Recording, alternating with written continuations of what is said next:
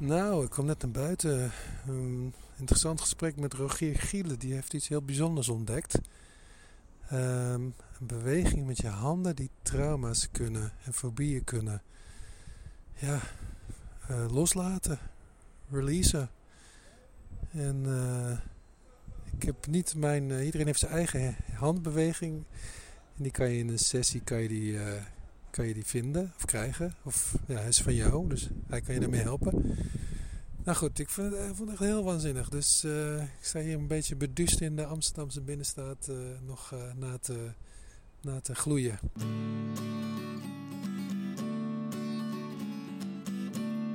Hoi, ik ben Steven van Rossum en dit is de Esoterre Podcast. In deze podcast spreek ik diverse gasten uit de complementaire zorg. Van lichaamswerkers tot psychiaters en van relatietherapeuten tot wetenschappers. We hebben het over fascinerende onderwerpen die ons mensen bezighouden. Bewustzijn, vitaliteit, gezondheid, persoonlijke ontwikkeling, etc. Elke keer worden we weer iets wijzer. Luister je mee?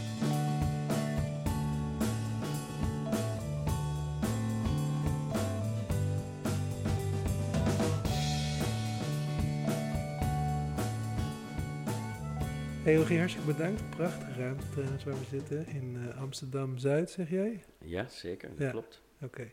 Eh, ik ben in jouw praktijk en ehm, ik ben hier omdat ik alles wil horen, weten van een methode die jij zelf hebt ontwikkeld of hebt ontdekt. Ehm, en dat noem je Silent Hands. En je zegt eigenlijk het is een methode en het is ook iets anders. Wat was het? En techniek. Een techniek, het is eigenlijk een techniek en een methode. ja. ja. En ehm, nou, we met die deur in huis vallen. Wat is het? Ehm, ja, Silent Hands is eigenlijk eh, een, een techniek waarmee je een supersnelle verwerking van emoties en het loslaten van gedachten kan eh, doen voor jezelf. En de ontdekking was dat wij allemaal een unieke persoonlijk, eh, persoonlijke handbeweging hebben waarmee we dat kunnen doen. Dus het is iets wat al bij iemand hoort en we gebruiken het al, alleen we gebruiken het niet bewust.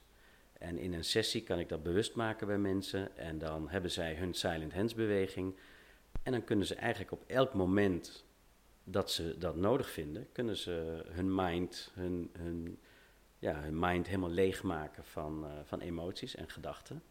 En, en tegelijkertijd is die, dat leegmaken is ook een verwerking. Dus het, het Ja, komt in principe niet meer terug. Oh. Eh, dus als je bijvoorbeeld eh, zenuwachtig bent voor een eh, presentatie of voor een sportwedstrijd of een muziekoptreden of in een vergadering of voor een moeilijk gesprek of wat, wat voor nou ja, dingen mensen dan ook, ook spannend kunnen vinden, dan kan je jezelf met silent hands in één keer vrijmaken daarvan. En dan is het als een soort reset. Je, je mind wordt helemaal leeg. En, ehm, en wat er gebeurt bijvoorbeeld als je trauma's gaat verwerken of eh, fobische klachten gaat verwerken, eh, is dat je, eh, je mind wordt in één keer leeg, waardoor je een heel ander perspectief krijgt op de situatie. En daardoor kan je nieuwe overtuigingen ontwikkelen over die situatie. Eigenlijk zo'n nieuwe overtuiging komt vrij spontaan op. Dus wat eerst, stel iemand heeft angst voor een roltrap om eraf te gaan. Uh, dan hangt er allemaal lading aan. En dat heeft natuurlijk te maken met iets wat in het verleden gebeurd is. Uh, op een roltrap of op een vergelijkbare soort beeld als de roltrap. Kan ook zijn dat je bijvoorbeeld uh, bovenaan de berg met skiën in beweging wilde komen en de berg af wilde gaan en je viel meteen of zo. Ja. Uh, dat kan ook een soort van, nou ja, tussen aanhalingstekens traumatische ervaring zijn, waar dan een lading aange, aangekoppeld wordt aan, aan dat beeld. En daar kan je dan last van krijgen als je bijvoorbeeld de roltrap af wil. Nou, door met je silent hands beweging uh, kan je dat dan bijvoorbeeld op, op uh, verschillende manieren aanpakken. Maar wat ik vaak doe, is dat ik dan kijk of er bewuste oorzaakherinneringen zijn. Um, als het een enkelvoudig trauma is, dan is dat heel snel opgelost. Hè? Dan, uh, dan ben je er eigenlijk zo vanaf, want dan is het verwerkt en uh, ja, dan ben je niet meer bang voor, voor een roltrap. Dan is die lading er helemaal af. Um, soms vind je ook geen oorzaakervaring. Nou, dan kan je nog een aantal, een aantal ervaringen die je ermee gehad hebt uit het verleden uh, mee oplossen. Eh, en het mooie is dat je het ook in het heden kan gebruiken. Dus niet alleen voor ervaringen uit het verleden, maar ook in het heden. Dus als je uh, op dat moment bij een roltrap staat en je voelt die angst, kun je je silent hands beweging toepassen. En dan heb je helemaal geen angst. Dan ga je lachend van de roltrap af. Wauw. Ja, dat is echt een hele bijzondere ontdekking geweest. Oké, wacht even hoor. Duizend vragen. Welke kies ik eerst? Nou ja, wat het eerste wat mij te binnen schiet is, is, is uh, totaal irrelevant. Dus daar beginnen we mee. ik, ik herinnerde me laatst dat ik uh, als, als puber op de dom uh, ging klimmen om naar boven te gaan met de klas. En dat ik halverwege dacht van, ik durf niet meer. En ik, ik zit liever in een vliegtuig of boven... ik zweef liever dan dat ik ergens in, in, een gebouw omhoog moet. En ik weet niet meer hoe, hoe ik erop kwam, maar ik realiseerde me eigenlijk opeens van ja, dat waarschijnlijk voor mij met vertrouwen te maken heeft. Dat zo'n gebouw blijft staan of zo. En dat ik met een vliegtuig, als je toch zweeft, is dat weer anders of zo, hè? Hmm. Ehm, maar goed, ik zou dus bij, in jouw geval in die dom lopen en denk, oh, nu wordt het spannend. Dan doe ik mijn eigen personalized handmovement, ja, handbeweging. Je eigen, je eigen silent hands beweging doe je dan. En dan even ademen. En dan ben je vrij. Dan kun je zo doorlopen naar boven. En ieder mens heeft een eigen ja, ja. beweging. Ja, toen ik het ontdekte, uh, dat was eigenlijk wel grappig, want ik was al jaren bezig om, omdat ik heel erg geloof in een uh, swift shift, zoals ik het noem, een, uh, een hele snelle verschuiving. Um, en ik was er al een aantal jaar in mijn praktijk op zoek naar. Als ik dat dan tegenkwam bij mijn cliënten, ging kijken, wat is hier nou echt gebeurd? waarom waarom ontstond deze shift? En uiteindelijk vond ik het natuurlijk niet in mijn praktijk, maar ergens in, de, in het café. Tuurlijk. Tuurlijk. En, uh, en dat was een heel kort gesprek. Ik werd voorgesteld aan iemand en die vertelde me heel kort haar levensverhaal in, in, in, in een paar minuten. En ineens kreeg ik een soort van helder, kon ik voor me zien hoe zij voor haar managementteam stond en uh, hoe ze dat dan deed. En en ik maakte daar een handbeweging bij en ik zei van ja, jij doet het zo. En als je het nou met een, en toen gebruikte ik een andere handbeweging, als je het nou zo doet, dan gaan zij het allemaal uh, oppakken op de manier zoals jij het wil. En toen zag ik bij haar echt de jackpot. Ik zag de ene kwartje na de andere zag ik vallen. En ik wist gewoon, daar is zo'n swift shift gebeurd. En um, ja, eh, het was maar een hele korte ontmoeting, vijf minuten misschien. Maar een jaar later zag ik haar weer en uh, toen waren al haar problemen waar ze me in die korte vijf minuten van tevoren al verteld had, dat ze bijna burnt out was, uh, dat het delegeren niet lukte, dat haar huwelijk ging heel slecht, haar gezondheid ging niet goed. Die waren een jaar later, toen ik haar weer tegenkwam, helemaal opgelost. En, en ik wist, dat is in die vijf minuten gebeurd. Nou geloof ik helemaal niet in een Swift shift. Nee, dat weet ik. Ik, uh, ik uh, ontmoet heel veel sceptisch uh, daar. Nou ja, maar, maar, maar, maar, ik wil even uitleggen, dan mag jij, mag jij tegenspreken, of jou, in ieder geval jouw ideeën. Want ik ben heel makkelijk te overtuigen hoor. Dus aan het eind van het gesprek ben ik helemaal voor.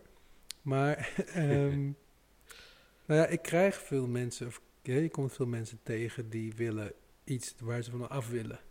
En liefst zo snel mogelijk en met zo min mogelijk inspanning. Hè? Mhm. Wat ze eigenlijk willen is, ze willen er geen last meer van hebben. Ja. Hè? En die komen vaak met een swift shift. En, uh, uh, nou goed, waarom heb ik daar dan weerstand tegen? Misschien omdat het klinkt als een quick fix. Ja, die, niet, die, die, niet duurzaam is. Nee. Maar uh, dat is iets anders dan een swift shift. Want een swift shift is, is duurzaam omdat het een echte verwerking is dus het komt niet meer terug. Het is juist een heel duurzame oplossing. We, eigenlijk wat we niet doen, wat je natuurlijk vaak uh, coaches ziet doen, is, is to solve a problem. En ik gebruik expres een Engels woord, want we hebben ook nog resolve. En in het Nederlands is het allemaal oplossen. Dus we lossen een probleem niet inhoudelijk op. We gaan niet mee uh, om intellectueel zeg maar, oplossingen te verzinnen of ander gedrag voor te stellen, dat soort dingen. Maar we, we, we, we maken het probleem eigenlijk irrelevant. Uh, we, laten het echt verdwijnen, echt oplossen. In het niets, zou ik maar zeggen. En dat maakt dat, uh, dat, maakt dat het een duurzame oplossing is. Dus niet een, een quick fix, zoals je het uh, vaak gebruikt wordt. Van oké, okay, het helpt even. Ja. wat je vaak ziet bijvoorbeeld bij cognitieve gedragstherapie, met exposure en zo. Mensen gaan gaan dan eh, bepaalde dingen, hè, gaan die roltrap eindeloos worden ze ongeveer afgeduwd door een Ja, ja, ja, therapeut. Eh, Nog een en- keer, nog een nog keer. een keer, nog een keer. En dan staan ze. Nou dit rol, roltrap voorbeeld is misschien wel een mooie, omdat ik eh, kreeg haar doorverwezen van een eh, angstkliniek. Die al eh, nou, meer dan tien sessies cognitieve gedragstherapie hadden gedaan met haar, verschillende therapeuten. En, en, het, en, het lukte steeds maar niet. En, en op een gegeven moment lukte het bij een paar kleine roltrapjes wel, maar er waren nog een paar grote waar ze het gewoon, waar ze gewoon niet af durfde. En eh, in het beste geval ging ze eraf met een therapeut vlak voor zich lopend, zodat ze er niet af kon vallen, et cetera. En in een, eh, in één dubbele sessie, de eerste sessie was om haar persoonlijke handbeweging te leren kennen. En eigenlijk zijn we meteen doorgegaan naar het centrum van Nijmegen, waar, eh, waar dit eh, dan eh, plaatsvond. Ehm, en naar de allerhoogste roltrap waar ze nog nooit af was geweest. En, eh, en, en, en, ja, ze deed haar silent hands beweging. En ze kon daar lachend vanaf met één hand en eh, achterom zwaaiend en lachend. En weken later, en ik weet zeker als ik haar nu weer zou bellen, dan, eh, dan zou ze zeggen: Nee, ik ben heerlijk aan het shoppen in Nijmegen en mijn leven is weer een stuk vrijer. Eh, het is een blijvende oplossing. Het is een blijvende oplossing. Nou ik, ik bedoel, ik, ik, het is ook mijn eh, karakterstructuur misschien. Hè? Die vindt dat je bloed, zweet en tranen. En eh, nou ja, vroeger was de therapie was inderdaad teruggaan en nog een keer en nog erger en nog dieper erin zakken. Maar je ziet natuurlijk wel meer van dit soort. Het, ik moet een beetje denken aan EFT of, of, of Of M- EMDR. ja. EMDR inderdaad. Ja. Eh, kan je het daarmee vergelijken? ook? Zeker, zeker. Ja, heel goed. Eh, er zijn natuurlijk ook verschillen. Maar EMDR is, eh, is natuurlijk ook een enorme doorbraak geweest op het gebied van traumaverwerking. Daarvoor werd er heel veel gesproken met cliënten over, over het trauma. En, eh, eh, en, en, en de ervaring was ook vaak dat er over spreken niet de echte verwerking tot stand brengt. Soms wel, hè, soms wel, maar vaak ook niet. En, eh en EMDR met, met zijn hele gekke vorm, hè, want dat was toen ongekend dat je met een vinger voor iemands ogen zo op en neer ging en dan was eh, het trauma verwerkt. Dat zou waarschijnlijk ook in- ergens in een kroeg eh, bedacht zijn. Eh, Een paar nou, halfdronken mensen.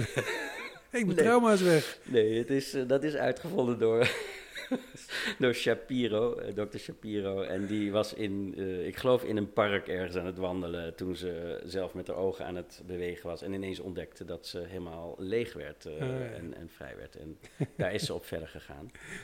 Er zijn overigens wel verschillen. Dus de- laat ik het zo zeggen, het effect van Silent Hands is hetzelfde als met EMDR. Alleen met Silent Hands gaat het heel snel. Dus het gaat echt Hmm. in een paar seconden.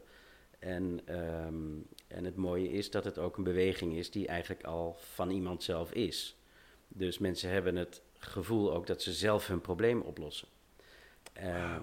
En ja, dat vind ik ook echt, echt wel heel mooi. Eh, Maar en ze hebben het altijd bij zich. Ze Ja. hebben het altijd bij zich, dus ze kunnen het altijd gebruiken. Met EMDR, dat is natuurlijk een beetje achter die GGZ-muur gestopt. En ehm, daar mag je alleen bij als je eenmaal van de wachtlijst toegelaten bent. En, eh, en dan kan je daar je sessies doen. Maar tussendoor heb je eigenlijk niet die tool in handen. Terwijl het juist ook als je kijkt naar de cognitieve gedragstherapie, als je daar eh, iets leert of iets eh, ervaart in, je, in de sessie, dan wil je graag dat er tussen de sessie ook voortgang op wordt gemaakt. Hè? Dat mensen thuis zelf ook gaan oefenen. Ja. Ja, met Silent Hands kan dat heel makkelijk. En dan heb ik het allerbelangrijkste, het allermooiste, want het wordt nog mooier dit verhaal, heb ik nog niet verteld. En dat is namelijk dat je die, die Silent Hands beweging van jou, kan je ook imaginair doen. Dus als je hem, als je hem visualiseert, dan is hij net zo effectief. Dus dat is in sociale context. Hè, ik had het al even over als je bijvoorbeeld op het podium moet optreden, of als je een wedstrijd hebt met sport, of als je eh, een presentatie geeft of in een vergadering zit. Niemand hoeft te zien dat jij even eh, je silent hands beweging doet in je hoofd Mm. en jezelf vrijmaakt. Dus het is ook voor sociaal-fobische klachten is het, is het een hele mooie, mooie toevoeging, mooie oplossing. Maar en is het dan bijvoorbeeld eh, mevrouw van de roltrap, hè, die heeft dan een handbeweging voor de roltrap. Heeft ze dan een andere beweging voor de angst voor spinnen of voor zelfvertrouwen? Dus, eh, leuk dat je dat vraagt, want toen ik dat had ontdekt, eh, dat het eh, niet de woorden waren, hè, bij die ene mevrouw in het café, niet de woorden waren, maar een handbeweging, Toen had ik twee hypotheses. Eén was dat je voor verschillende klachten verschillende handbewegingen hebt. En de andere was dat mensen een persoonlijke handbeweging heb, hebben. En dat kwam eigenlijk omdat ik na, die, na, dus na dat jaar later, toen ik dacht van hier zit iets in, toen, uh, toen ben ik dat verder gaan onderzoeken. En in mijn praktijk ben ik met handbewegingen gaan doen en andere handbe mijn cliënten op een gegeven moment zelfs handbewegingen laten maken. En ik heb me alleen maar voor gek gezet, want er gebeurde helemaal niks. Uh, tot, tot ik het op een gegeven moment had, uh, had opgegeven. Ik denk, nou, het is niet de handbeweging. En toen liep ik, diezelfde middag liep ik hier om de hoek, heb ik een broodjeszaak waar ik vaak een broodje haal even voor de lunch. En toen kwam ik iemand tegen en daarvan wist ik, die heeft allerlei, allerlei issues met, met, met familielid, grote conflicten. En ik vroeg, hoe gaat het daar nu eigenlijk mee? En ze zei, nou gaat eigenlijk heel goed, want ik... En toen kwam er weer een handbeweging. En toen dacht ik, nou, het is echt toch de handbeweging. En, en toen ben ik als eerste uitgegaan van de hypothese dat iedereen een persoonsgebonden, een persoonlijke handbeweging heeft. En uh, ja, daar, kwam ik, daar, daar ben ik op doorgegaan en dat bleek ook zo te zijn. Ik kwam eigenlijk vrij snel, ja, ook weer in een soort helder moment, kwam ik achter mijn eigen handbeweging. En en heel kort daarna had ik ook weer een soort helder moment. Schreef ik in één keer zo'n protocol uit. Wat, wat eigenlijk al 15 jaar hetzelfde protocol is. Waarmee ik de handbeweging bij andere mensen kon zien. Okay, okay. En, en het fijn is dus dat ik dat protocol ook aan andere mensen kan leren. Zodat zij dat, hè, dus aan coaches, therapeuten kan leren. Zodat zij ook weer de handbeweging van hun cliënten kunnen, kunnen waarnemen. Wauw. En dit, dit, dit is, speelt dus inderdaad 15 jaar geleden dat je dit... 15 jaar geleden uh, heb ik dit dus ontdekt en ja. heb ik dus het ontwikkeld in de zin van het protocol ontwikkeld. En uh, ben ik het gaan gebruiken in mijn praktijk. En al 15 jaar help ik mensen daarmee. En vorig jaar dacht ik ineens, ja, en, en cliënten zeggen het ook tegen mij, van ja, iedereen zou eigenlijk zijn handbeweging moeten kennen. Ja. Uh, dus ik dacht, nu, nu is het tijd ervoor om dat ook, ook te gaan verspreiden. En nou ja, dat is misschien ook wel waarom we hier nu samen aan het praten zijn. Ja, oh, wat mooi joh, wat, wat, wat waanzinnig. En je bent ook niet in de literatuur of zo tegengekomen dat andere mensen ook dit veld, dit gebied bezig zijn? Ik ben dit nog nooit tegengekomen. Nee. Want ik moet bijvoorbeeld ook denken aan de India's... Uh, de moedera's? De moedera's, ja. De moedera's, ja. Ja, die hebben ook effecten. En ik heb het wel eens, uh, want ik ben zelf ook uh, boeddhistische beoefenaar. Ik heb het ook wel eens aan, aan, aan ja, mijn meester Dzogchen Rinpoche gevraagd. En hij zei, hij zei inderdaad, er zijn moedera's waar je verlicht mee kunt worden. Maar goed, dat is dan, dan toch iets anders dan, denk ik, dan wat, wat deze handbeweging doet. Want dit, ja. is, dit is eigenlijk een handbeweging van overgave. Hmm. En, um, en wat gebeurt er dan? Uh, eigenlijk door, door de overgave gaat de afweer weg. Hmm. En en dat is, dat is eigenlijk wat we nodig hebben om een verwerking te kunnen doen. We ja. hoeven even, even de luiken open te zetten, de afweer weg te hebben en dan, dan gebeurt het. Hè? Nou, er zijn eigenlijk, ik, ik denk dat er drie dingen voor nodig zijn uh, voor, voor, een, voor een complete verwerking. En dat is, aan de, is eigenlijk op drie niveaus: op het bewustzijnsniveau, op het neurologische niveau en op het energetische niveau. Ik denk dat die drie in een samenwerking uh, het doen, zeg maar, het echte verwerking doen en het eerste is het bewustzijn wat, wat er moet zijn voor, voor, voor de afweer, zeg maar. En dat, en dat merk je aan negatieve emoties bijvoorbeeld, of ja. spanning in je lichaam, uh, ja. uh, weerstand. Dat je je daar bewust van bent. Dus dat wordt ergens in het bewustzijn geladen. tweede is dat je dan met zo'n motorische beweging, de silent hands beweging, maar eigenlijk doe je het ook met je oogbeweging, met EMDR of met het tappen op punten met EFT, ja. met, uh, hè, met Emotional Freedom Techniques. Um, geeft, geeft eigenlijk die motorische beweging geeft aan het onwillekeurige zenuwstelsel door uh, het is veilig, zijn veilig. En op dat moment uh, verdwijnt dus eigenlijk die hele afweer en wordt je mind helemaal helder. Kun je een situatie helemaal goed beschouwen zoals die werkelijk is. Alsof je een soort toevallige voorbijganger bent. En dat je zelf niet meer in, die, in de vergelijking zit, zeg maar. Dat het niet meer over dat ego-ding gaat uh, waar, we, waar we mee zitten. En dan komt dan, dat, dan, dan, dat maakt eigenlijk die, die neurologische ja, knop. Ik noem het maar even een knop. Er wordt iets aangeraakt, iets, iets gedaan in het neurologische systeem. En ik weet niet wat. Ik ben geen neuroloog en ik heb daar ook echt geen verstand van.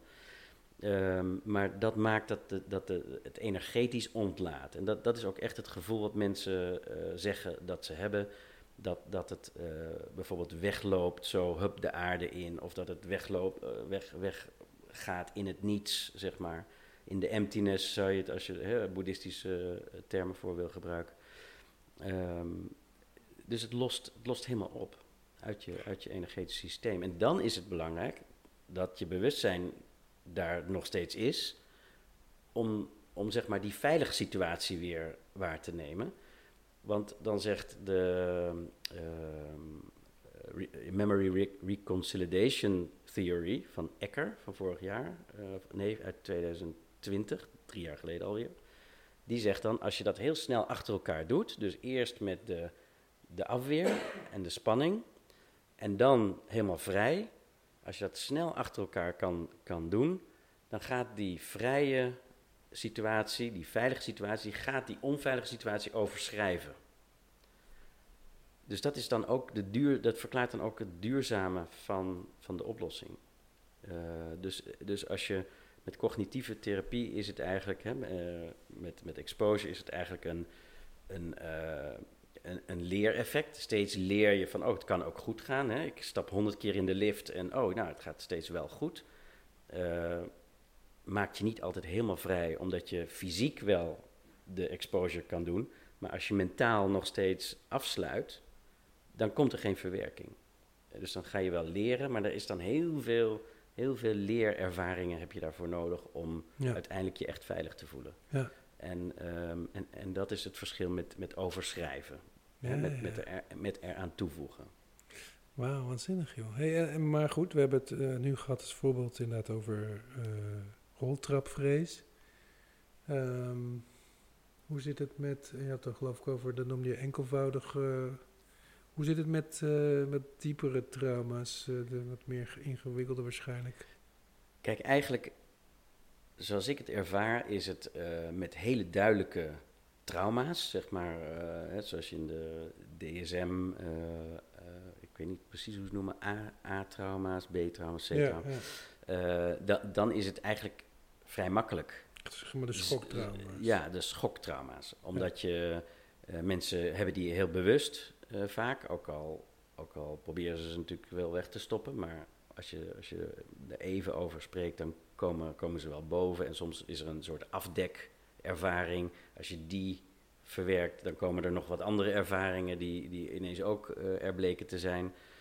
Maar die kan je eigenlijk heel snel, heel makkelijk uh, verwerken. Met Silent Hands gaat dat super snel. Je kan zomaar, zomaar 6, 7, 8 uh, zware trauma's in één sessie verwerken. Um, ook al omdat de exposure tijd zo kort is. Je hebt maar een paar seconden, je hoeft eigenlijk maar één seconde het nare gevoel toe te laten. Je doet je handbeweging en dan is het alweer gedesensitiseerd, is het alweer rustig. Um, even kijken, waar was ik mee bezig met mijn verhaal? Uh, dus ja, dat is de schoktrauma. Je hebt natuurlijk ook procestrauma. Uh, en dat is een stuk moeilijker, omdat daar niet uh, hele bewuste oorzaakervaringen zijn. Nou kan je soms met, met hypno, hypno-achtige um, technieken kan je dan alsnog uh, bepaalde ervaringen, oorzaakervaringen bewust maken. Hè, door, door uh, ja, dat heet dan een mesbrug bijvoorbeeld, een uh, mentaal, emotioneel, somatisch gevoel oproepen en het onderbewuste laten zoeken naar een oorzaakervaring in het verleden. Ja. En dat lukt soms ook. Um, maar ook, ook soms niet. En, en dan is het fijn als je, zeg maar in het heden, op het moment dat je in situaties ergens last van hebt, als je dan je silent hands beweging doet, dan los je eigenlijk altijd op dat moment ook onbewuste oorzaakervaringen uit het verleden op. En soms moet je dat dan vaker doen. Hè? Dus dan heb je niet de, de one session wonder, maar dan moet je dat gewoon even een tijdje uh, ja, uh, toegewijd gaan, uh, gaan doen. Eigenlijk schoonmaken, opruimen. Ja, precies. Ja. En hoe, het is dan een helende beweging eigenlijk. Het is een beweging van overgave en dat ja. is dan per definitie een helende beweging, ja. En, en de, de, de, randvoorwaarden daarvoor zijn dat je, je kan het in de bus doen, de trein, uh, of, of, is het goed als je daar, nou het zal wel helpen als je er meer met aandacht bij bent natuurlijk. Of is het gewoon puur fysiek? Ik, ik, kan het nu, nu zo doen zonder dat jij het ziet. Uh, als, ik, als ik zeg maar zo, terugweg neem ik niet de auto, laat ik staan, ik neem de trein, dan kan ik zeg maar thuiskomen dan ben ik geheeld. ja, nou, ik had een, een, eh, een student uh, met een sociaal-fobische klacht. Hij, hij, hij, hij, woonde in Amsterdam, studeerde in Leiden.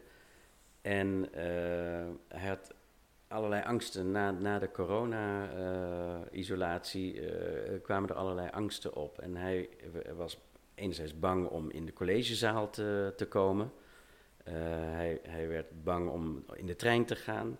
Uh, bang om mensen aan te spreken, nou, et cetera, et cetera. Echt, uh, hij, heeft zijn studie opgezegd en eigenlijk binnen een paar sessies, door dat soort situaties van waar ben je nou bang voor in de trein? Nou ja, als iemand ook diezelfde plaats wil innemen als ik bijvoorbeeld. en, en dat konden we eigenlijk van tevoren al, dus de situaties die hij al kende, konden we van tevoren gewoon in vitro, zoals dat heet, hè, in je eigen imaginatie, in je eigen verbeelding konden we dat al oplossen. Maar ook als hij ergens was uh, en hij voelde toch nog wat angst, dan kon hij het op dat moment doen. En in zijn hoofd, zonder dat andere mensen het zagen. Wauw, wat goed joh. Ik zit even te denken, hè. ik had van, de, van de week uh, werd, werd gevraagd om voor een stel uh, onder, een onder mannelijke ondernemersclub een lezing of iets te vertellen over mijn werk. Vond ik super spannend. Maar dan ga ik gewoon even imaginair mijn beweging doen en dan kom ik waarschijnlijk wat meer tot rust of zo, wat meer in mijn lijf. Nou, in dit geval zou ik dat dan, uh, zou ik het zeg maar, ik gebruik altijd de drie tijden, verleden, heden, toekomst. Als ik iemand zou, uh, zou begeleiden daarin en het is heel belangrijk, dan zou ik zeggen, nou laten we even kijken naar verleden. Wat voor ervaringen heb je daarmee gehad? Misschien heb je wel een keer een traumatische ervaring, dat je een keer uh, dichtklapte op een, bij een presentatie of zo. Laten we die dan ook sowieso oplossen. Uh, dan zou ik zeggen, werken met de toekomst. Want dan gaan we een rampscenario voorstellen. Dat jij daar voor die groep mensen staat en uh, uh, dat je ook weer dichtklapt of iets. Of dat je het niet meer weet. Of dat je er niet goed uitkomt. Of nou ja, whatever je bang voor bent. Of dat je, ja, dat je, dat je, eigenlijk is de sociale angst is dat je bang bent voor het oordeel van anderen. Hè? Dat, je, ja. dat ze erachter komen dat je eigenlijk niet goed genoeg bent. Ja. Of het niet goed kan. Uh, dan gaan we een rampscenario daarmee voorstellen. En dan gaan we dat ook weer vrijmaken van de emoties. Daarmee los je ook dingen op. En op de ochtend zelf, of, of op het, hè, vlak voordat je begint, kun je silent hands beweging doen om je even nog een keertje helemaal vrij te maken voor, uh, voor het gesprek of voor de presentatie of wat dan ook. Wauw man. Nee, ik, ik, zit even te zoeken inderdaad, hè, waar ben ik dan bang voor? Nee, ik, ik vind het spannend met de mannengroepen. Ik, hè, dat zijn dan ja, ik noem ze altijd VVD'ers, maar dat waren niet. Hè, maar heel andere mannen, veel cognitiever en hebben niks met massagetherapie of lichaamsbewustzijn. Ja, ja dan word ik wel bang dat ik afga. Ja. Dus, en als ik afga, dan voel ik mezelf, dan wijs ik mezelf af. Dus dat is mijn grootste angst dan. Ja. Ja, ja dus uh, ik zat even te zoeken, hè, van je hebt het nu steeds over fobieën. Ik zat even te zoeken, maar goed, elke trauma heeft natuurlijk met fobieën te maken, of met angsten te maken. Ja, en vertrouwen en, misschien. Eh, kijk, het gaat, eigenlijk kun je elke emotie, of het nou een angst is of, een, uh, of, of, woede, ik, ook veel mensen met woede aanvallen, verdriet, rouw, machteloosheid, trauma's, et cetera. Je kan, elke emotie kan je gebruiken. En, en afwijzing, of je afgewezen voelen, of bang zijn voor afwijzing, ook dat is een emotie die je kan oplossen. Ja. ja. En, en het wordt ook interessant omdat je nou niet alleen op. Kijk, op emotie, de emotionele ingang vind ik het allerkrachtigste. Maar je kan ook de overtuiging of de gedachte nemen als uitgangspunt. Eigenlijk omdat de gedachte of de overtuiging roept ook de emotie op. En als je die oplost. Dat is de bel. als, je die, uh, als je die oplost, dan, uh, dan, dan, dan verdwijnt ook de ondersteuning voor de, voor de overtuiging of de gedachte. Okay, ja. Dus, je kunt, uh, dus je kunt, ook, uh, je kunt ook werken bijvoorbeeld op het identiteitsniveau. Als je negatieve overtuigingen hebt of negatief zelfbeeld, ja. kun je ook die in je bewustzijn laden en ook daar je silent hands beweging op doen. om, eh, om echt grote veranderingen eh, toch heel snel te kunnen, te kunnen krijgen. As we speak ben ik eigenlijk continu bang. Hè? Doet mijn apparatuur het wel? Heb ik het allemaal goed ingesteld? Ehm, Ja, nu, nu- mag ik daar iets over zeggen? ja, ja, graag. Wat je, wat je eigenlijk wil bereiken is dat die angst en, en hè, de, al, al, al die negatieve emoties plaatsmaken voor vertrouwen. En vertrouwen is niet iets, in mijn, in mijn visie is het niet iets wat je kan toevoegen aan iemand. Je kan niet, je kan niet met gedachten zeggen van ja, maar jij bent heel goed. Of eh, als je nou honderd keer tegen jezelf zegt, eh, I'm a tiger eh, en de, de wereld ligt aan mijn voeten en ik ben Ja, geweldig. voor de spiegel staan. voor de spiegel Ik staan, dat, ik kan het. Dat, dat, dat gaat niet werken. Nee. Je zal juist, juist het weghalen van al dat soort dingen... maakt dat je eigenlijk de, de ware natuur van je mind, die vrije mind er is... en, dat en dat is, het kenmerk daarvan is vertrouwen. Ja, Dus zonder, zonder gedachten, zonder eh, emoties, is er alleen maar vertrouwen. ja, En, eh, en eigenlijk, dat vind ik eigenlijk ook wel heel mooi aan deze methode, is dat we niet iets toevoegen, maar we halen eigenlijk alleen maar de sluiers weg. We halen de, de, de blokkades weg, de obstakels weg. ja, dat is een hele mooie. En, ja. dan, en dan ben je eigenlijk weer wie je in wezen bent. Dat is een hele mooie. Moet ik ook denken aan inderdaad Hippocrates. Hè, die het heeft over... Je faciliteert dat de natuur zijn gang weer kan gaan. Hè? Ja. ja, eigenlijk, want dat is de, dat is de natuur van Ja. de mind, is eigenlijk dat die on, unobstructed, hè, eh, vrij is en open is en, eh, en, en, en dat er joy is en vertrouwen en compassie en liefde. Dat is eigenlijk de, de natuur van de vrije mind. En, eh, en, en, en ja, wij hebben door, onze, door ons verleden eh, worden we ge- geconditioneerd om, om, om, om, om daaraan af te doen eigenlijk. Hè? Door, door, we vertrouwen vooral op onze intellectuele mind en op onze, ja, het onderdrukken van emoties en het vermijden van situaties en emoties om, Ja. eh, om, om er goed door het leven te komen. Maar, maar de, eigenlijk de mooiste manier van leven is natuurlijk vrij leven.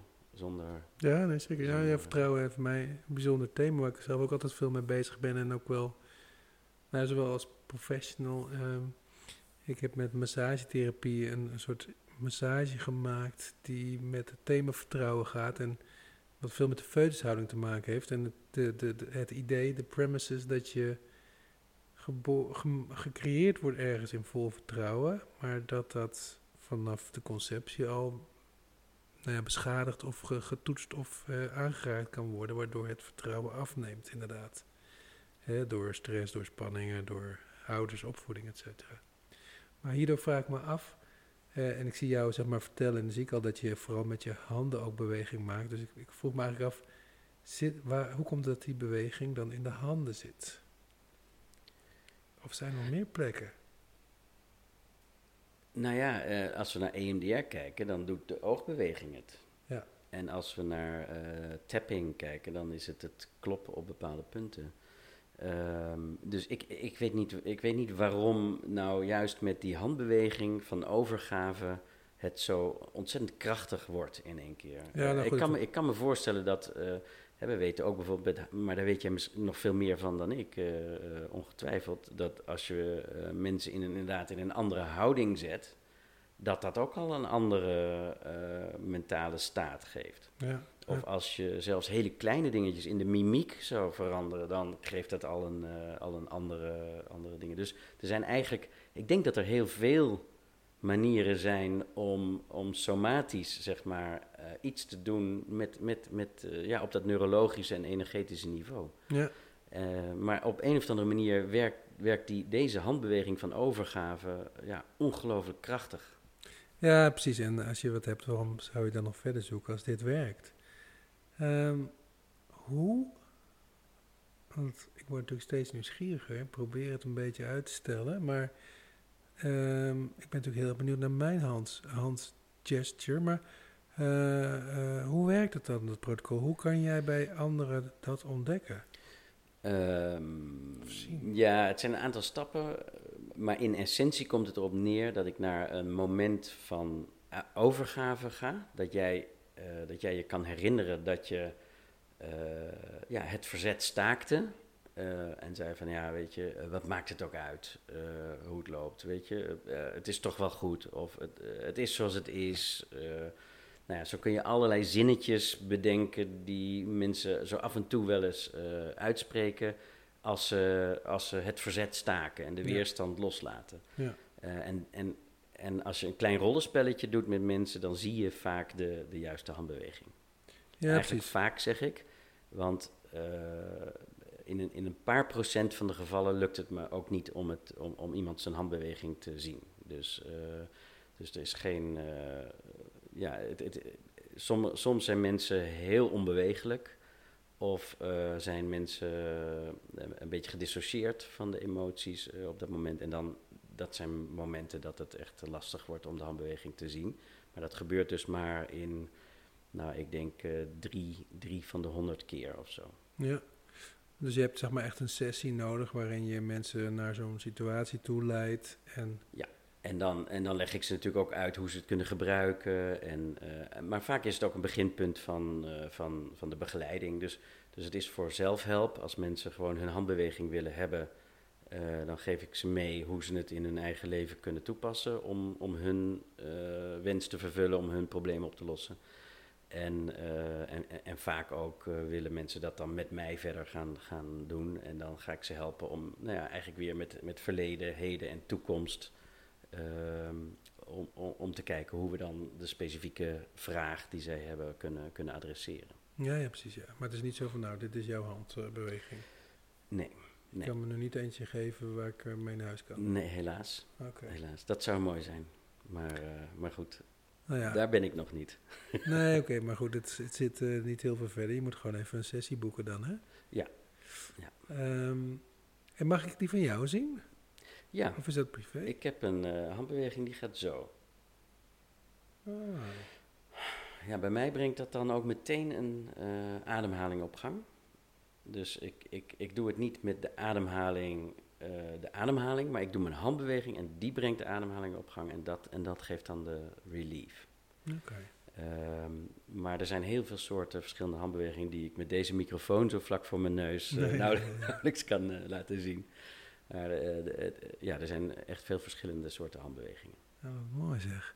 Het, het ik, kom ook in mijn geheugen terug bij het moment dat ik dacht, begin van het jaar, ehm, ik liep een trap op of zo en ik had het idee van, ik moet, oh, moet dit jaar moet ik, moet ik eh, veel dit doen of zoiets. Of, of het was deze, maar, maar goed, laat maar. Ik, ik dacht, ik vond het wel een grappig idee van, eh, Als, als ik jouw handbeweging zo ziet, hè, jij doet dit, dan zou ik zeggen dat is een onderdrukkende handbeweging. ja, ja. Dus ik weet niet waar je dat voor wilde, maar dat wist je zelf ook niet, waar, waar, waarom je dacht dat je die wilde Nou, gebruiken. ik ben het gaan voelen, want het kwam echt uit mijn lijf. Maar ik dacht van, het is, je kan zeggen het is onderdrukkend, maar ik kan ook zeggen het is jezelf naar boven halend. Ja. Toch? Ja. Ehm, en ik dacht dat dat, het- bij mij is altijd een beetje het thema mijn zelfwaarde of zelfwaardering. Ja. Dus ik dacht misschien dat het daarmee te maken heeft. En ik dacht, misschien moet ik dat gewoon onderzoeken, naar een sportschool gaan en daar meer met die beweging bezig zijn of zo. Ja, bij, bij mij, zo, eh, vanuit wat ik hier ja. meemaak, ik heb honderden mensen hun handbeweging inmiddels eh, eh, kunnen zien en, en meegeven. Eh, zou, ik, zou ik eerder, als je het hebt over zelfwaarde, zou ik zeggen, doe dan de handbeweging van overgave. Hmm. Want, eh, want dan maak je dus alles vrij wat je tegenhoudt om Ja. zelfwaarde te hebben. Eh, want, want, want zelfwaarde is de natuurlijke staat van jou. Hè? Dus, we, Ja. dus dan haal je weer die emoties en die gedachten en die overtuigingen weg die, die daarmee in de weg zitten. Maar dat is wel een goeie, want ik denk dat ik mijn hele leven bezig ben om iets erbij te krijgen. Hè? Ja, Terwijl het gaat om iets weg te... ja iets op iets te los lossen, te laten iets los te laten. Ja. Hey, en eh, eh, je geeft, eh, je hebt een protocol geschreven, dus Ja. waarmee mensen het ook kunnen leren.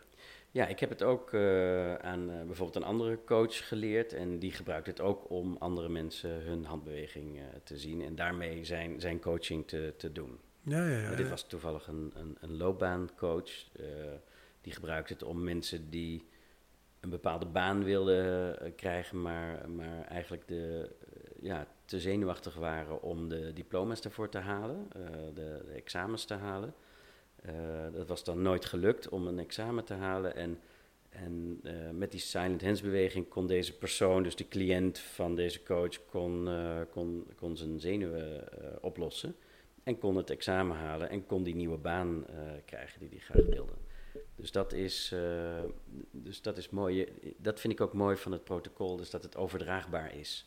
En daar geef ik ook, daar geef ik ook cursus voor van, van drie of vier dagdelen als ook nog de eigen silent hands gekend wil worden. Dan, dan zijn het vier dagdelen en anders zijn het drie dagdelen als je hem al hebt. Dan drie dagdelen om te zien hoe je het kan waarnemen bij anderen en hoe je daar in je therapie gebruik van kan maken. Dus het is redelijk eenvoudig aan te leren dan ook? Het is heel eenvoudig aan te leren. Ja. ja. het is ook echt eenvoudig te zien en het is eenvoudig te gebruiken. Het is eigenlijk heel simpel. En, en de mind, uh, de intellectuele mind, die wil niet altijd simpel. die, wil die wil vaak moeilijk en complex. Ja, ik heb opleidingen, geef opleiding van drie jaar, dus uh, wat, wat, uh, ja. wat doe je me aan? ja, maar dit, ik denk dat dit echt de toekomst is van, van therapie en van coaching. Uh, dat het allemaal steeds sneller moet. Ja, mensen, ja. mensen willen sneller ergens vanaf zijn. er is ook minder geld vanuit verzekeringen. er zijn enorme wachtlijsten. ik denk dat het echt belangrijk gaat worden dat we steeds sneller. En ik vind, ik vind die ambitie ook belangrijk. Ja, ik ben een believer altijd in de Swift Shift geweest, zoals ik je al vertelde. Maar ik denk dat het ook, uh, tenminste het helpt mij heel erg om die, om die ambitie eigenlijk in elke, in elke sessie en bij elke cliënt te hebben. Omdat ik merk dat het mij ook heel scherp houdt. Het houdt me heel erg aan. En ik ben enorm aan het opletten van waar zit nou de kern? Wat is het wat, is het wat hier in de weg zit? En en, uh, en dan die beweging erop te, uh, toe te ja. passen. Ah, mooi, mooi, mooi. Nou, kijk, je noemt allemaal factoren, externe factoren waarom het sneller moet. Uh, maar ik kan misschien ook wel bedenken dat de mens gewoon sneller kan handelen in deze tijden. Hè, ik, ik, las laatst iemand die zei van ja, die gelooft niet meer dat een dag 24 uur heeft in deze tijden. Want hè, 10, 100 jaar geleden stuurde je een brief naar iemand en dan kreeg je dagen later kreeg je daar bericht op. En hij heeft zijn dag ingedeeld in drie dagen van zes uur.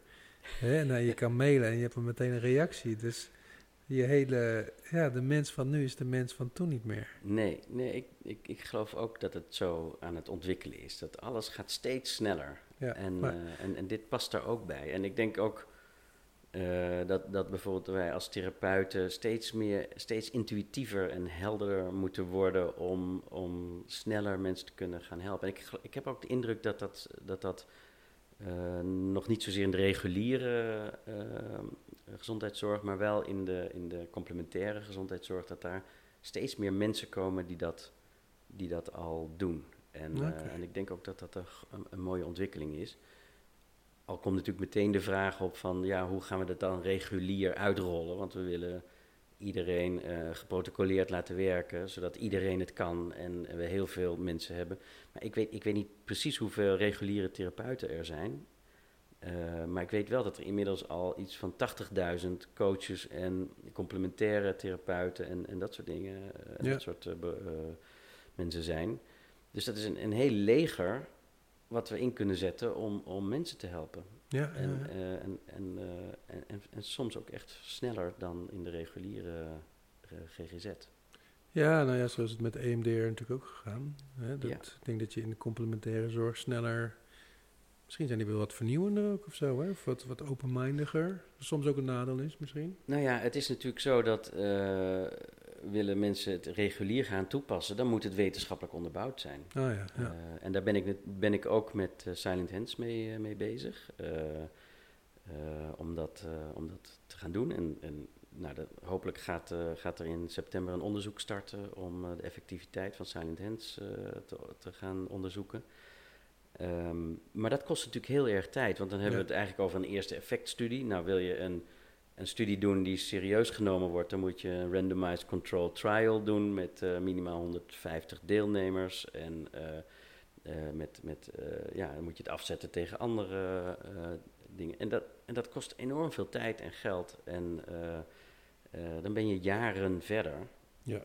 Dus het gaat ook niet snel. Het gaat nee. ook niet snel, die wetenschappelijke manier. Het heeft voor- en nadelen. En, en ik denk dat we elkaar moeten gebruiken ook daarin. Ja, ik zou twee wegen, twee wegen eh, sporen lopen inderdaad. Hè? Net als bijvoorbeeld mindfulness. Dat, eh, maar goed. Ja. Ehm, maar oké, dus even resumerend hoor. Er is dus, jij hebt ontdekt dat bepaalde handbewegingen een relief, zei je? Een relief, release? ja, een, een release geven. Een Wat je, hoe je het wil noemen. Eh, Ja. Eerst een release en dan komt de relief. Ja, ja, Eh, bij ieder mens is dat anders, of het is een persoonlijke. Ja, een eh, unieke persoonlijke handbeweging. Ehm, en jij hebt een protocol waarbij jij kan zien welke dat is. Ja. En dat kun je ook nog eens leren aan andere mensen. Ja. En daar geef je ook cursus voor en dat is Ja. drie of vier dagdelen. Mm, ja, waanzinnig. Ja. Dus nu is het eigenlijk alleen maar zorgen dat meer mensen dit weten. Ja, en, eh, en daarom zit jij hier ook. Alle honderdduizend heel, luisteraars. heel veel mensen kunnen dat dan horen. En, eh, en, en, en dan hoop ik dat ze, dat, dat ze denken, hé, hey, dat, is, dat is vernieuwend. Dat, is, eh, dat is iets waar ik mijn, mijn eigen therapie mee kan versterken. En, Ja. en, en, en, en, en ook complementair aan wat ik al doe. Hè, want ik zeg niet iedereen moet, moet dit nu gaan doen. Maar het kan heel makkelijk zijn om het, eh, om het erbij te hebben. Hè. Je, hebt, je hebt vaak genoeg dat je tegen een cliënt zegt van nou, laat dat maar even los. Hoe dan, denken ze, denken ze dan. Ja, doe, je, doe je silent hands beweging maar even. ja. En dan is dat opgelost. Dus Nou, ik, zal, ik zal inderdaad in de, in de beschrijving in ieder geval wat links naar jouw eh, site doen waar je dat aanbiedt. Ehm, en anders gaan we het via Esoterra aanbieden. Ehm, maar ehm, ja, nee, zeker joh. Dat, dat zou mooi zijn als, eh, als het echt zo is wat jij zegt. Dat, dat, dat mensen hiermee aan de slag gaan. Hè?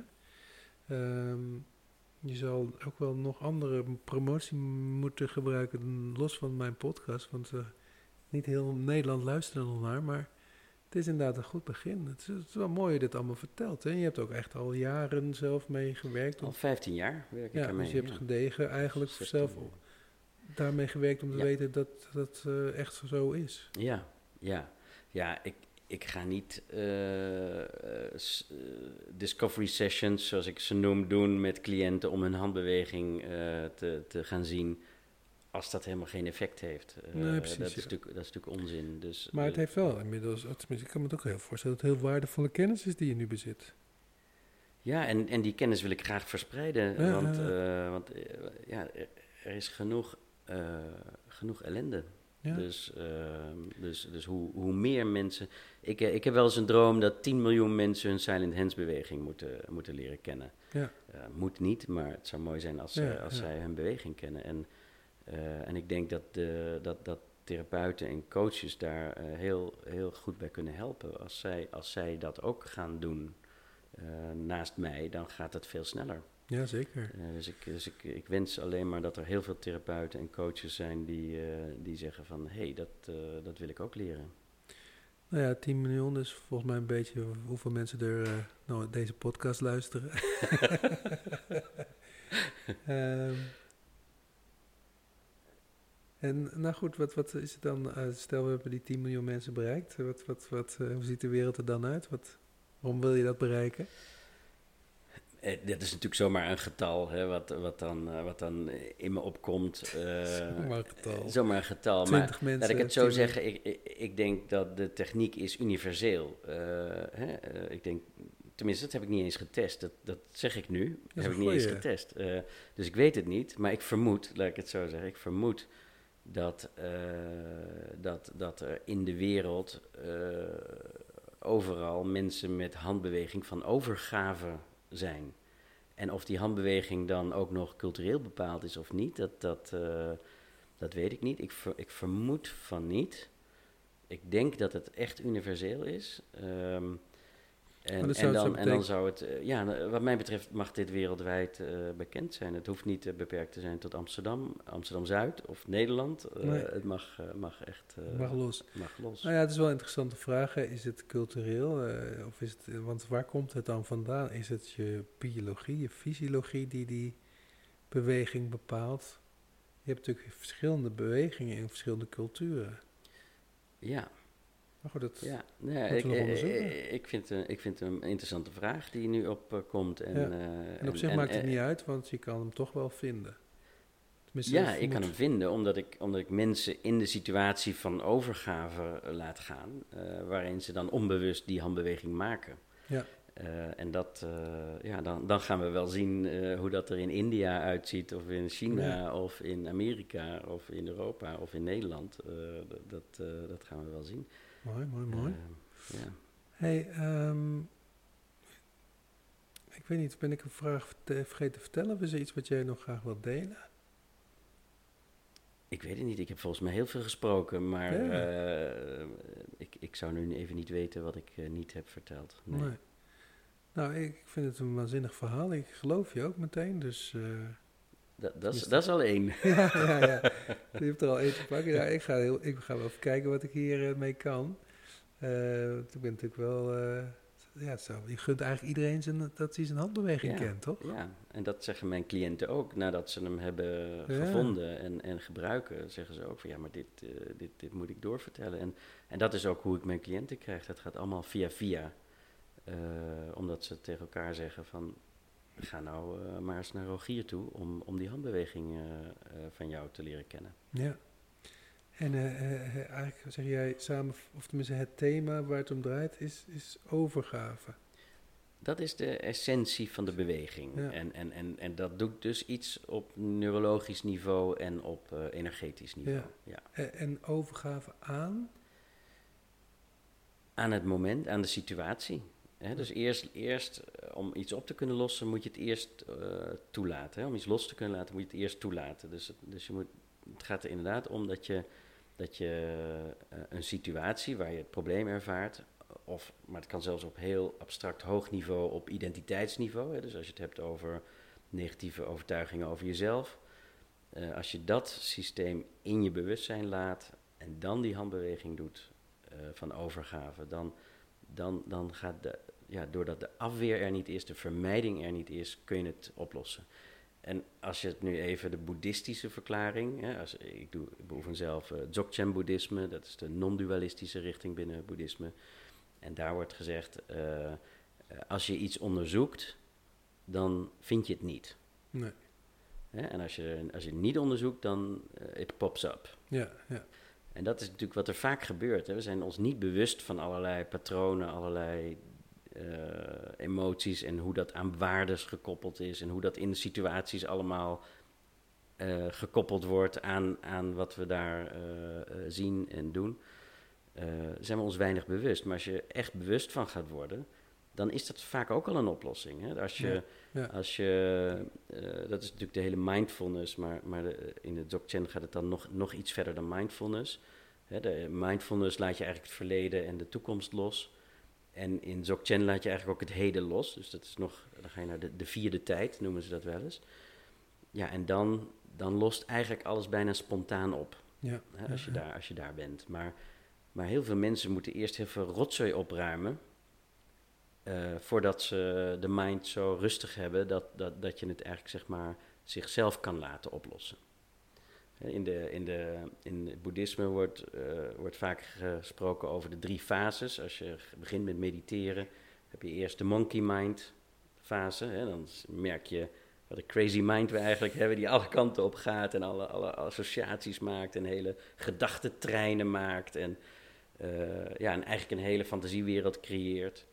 Ehm, en dan ga je, en dan in, die fase is Silent Hands heel krachtig. Hè? Soms heb je echt krachtige dingen nodig om zo'n hele bewolkte hemel, eh, zeg maar, eh, even eh, vrij te maken. En dan kom je in de volgende fase, en dat noemen ze de fase van de slang die zichzelf uit de knoop haalt. Dat is een fase dat je, als je het goed blijft kijken naar wat er gebeurt in jezelf, dan lost het eigenlijk vanzelf op. Dat kost dan wel even tijd. Ehm, en dan heb je de laatste fase, dat is de fase van de dief in het lege huis. Ja, als je helemaal eh, vrij bent, dan kan er best een wolkje komen aan, de- aan die blauwe hemel. Maar die, die heeft dan geen impact meer op je. Je kan hem zien, eh, je kan er, je kan er om lachen of niet. eh, je kan er even verdrietig van Dus- zijn, maar het gaat dan weer voorbij. En er is geen inner peace die gestolen kan worden door, door de dief. Mooi, mooi, mooi. Wat maakt een goed therapeut? Ehm, ja, ik, ik denk dat de, zeg maar de momenten waarop ik zo'n doorbraak zie, zo'n zo'n zo'n zo'n grote verandering zie, dat zijn momenten waarop de cliënt eh, genoeg vertrouwen heeft om zich over te geven aan, aan het proces, aan wat er gebeurt. En, en de emoties die zich aandienen en de gedachten die zich aandienen. Dat is voor, voor mij een essentieel moment. En uh, dus het gaat over het vertrouwen bij de cliënt. En ik denk dat wij als therapeuten best een aantal dingen kunnen doen om, om een, een, situa een omgeving te creëren waarin dat vertrouwen makkelijker en sneller er is. Mhm. Uh, en, en, en het is natuurlijk persoonlijk. Hè? Bij de ene gaat het heel snel en bij de ander gaat het langzamer. En, en, en daarom is het ook heel belangrijk dat je als therapeut goed kunt afstemmen op waar, waar is je cliënt. En, Ja, eh, ja, ja. en tegelijkertijd natuurlijk ook verleiden om hem net even iets, iets meer te laten doen of iets anders te laten doen of iets meer toe te laten dan die eh, van, van zichzelf zou, eh, graag zou willen doen, hè, wat nog comfortabel is. Dus er zit ook een beetje verleiding bij, er zit nieuwsgierigheid bij. Maar ik denk dat het belangrijkste ook is, is dat de therapeut vrij is van zijn eigen Mm. zijn eigen eh, rotzooi, noem ik het maar even, van zijn eigen patronen, van zijn eigen dingen, zodat hij zo vrij mogelijk eh, kan kijken. En dan, dan zie je ontzettend veel eh, bij je cliënten. En, ehm, en, en dat maakt ook dat je, dat je eigenlijk intuïtief de juiste dingen zegt op de juiste momenten, waardoor die cliënt eigenlijk vanzelf meegaat in het proces en, Ja. en dat vertrouwen kan vinden in zichzelf. Ja. Ja, mooi, mooi. Dat doet me denken aan dat beeld wat je net schetste van dat eh, lege huis, de dief. Ja, dief in het lege huis. Ja, ja. de, de helderblauwe hemel. Ja. Ja. dat zijn twee verschillende metaforen Ah, voor een vrije mind. Ja. Ja, ja. Maar ook een vrije emotie, zeg maar, hè? waardoor je er kan zijn voor de ander. Ja, door, kijk, die emoties zijn eigenlijk boodschappers van waarden. Eh, dus de negatieve emotie vertelt je dat je een bepaalde waarde nog niet vervuld hebt of niet vervult. De positieve emotie vertelt je dat je hem wel vervuld hebt. Ehm, eigenlijk, eigenlijk de problemen die we tegenkomen is omdat we bepaalde waarden te belangrijk hebben gemaakt. En door die negatieve emotie eh, die daaraan vastgekoppeld zit, om die te verwerken en, en, en omlaag te brengen, breng je eigenlijk de, het belang van die waarde omlaag. Dus het wordt relatief net zo Ja, belangrijk als ja. heel veel andere dingen. Dus je, eigenlijk word je door het verwerken van die emoties, word je meer waardevrij. En ik, ik denk dat dat fijn is voor een cliënt, omdat je, ja, je wil niet, je wil niet in discussie gaan over, eh, over allerlei dingen met je therapeut, over wat is belangrijk. Nee, het gaat erom dat je, dat je zelf geen last meer hebt van wat jij eigenlijk te belangrijk hebt gemaakt. Ja, mooi. Dus het, om even terug te komen op jouw eh, presentatie voor een groep ondernemers. Eh, je hebt eigenlijk te belangrijk gemaakt dat jij daar eh, goed eh, en professioneel voor de dag komt en die mensen mee kan nemen in jouw verhaal. ja, Hè, dus daar heb je allerlei, allerlei waarden aan toegekend. ja, En omdat je die eigenlijk heel belangrijk hebt gemaakt, eh, word, je, word je zenuwachtig. Want ja, jeetje, als het niet lukt, dan heb, heb, ik, hem, heb ik gefaald. ja. En dan, en dan kan je jezelf weer gaan afwijzen en dan kom je in dat verhaal terecht. Eh, maar het is zo fijn om, om daar vrij van te zijn. Ja, zeker, zeker. Hey, hartstikke bedankt, joh. Dat is echt een fascinerend eh, gesprek. Dankjewel. Graag gedaan. Deze podcast is gemaakt door interviews Stefan van Rossum, redactie Esmee Donker en Maurice de Gruiter. Muziek is van Stefan Alexander. Heb je interessante gasten of onderwerpen? Laat het ons weten. Podcast leuk? Vertel het aan andere mensen. En volg ons op Soundcloud, Spotify of iTunes. Bedankt voor het luisteren en tot de volgende keer.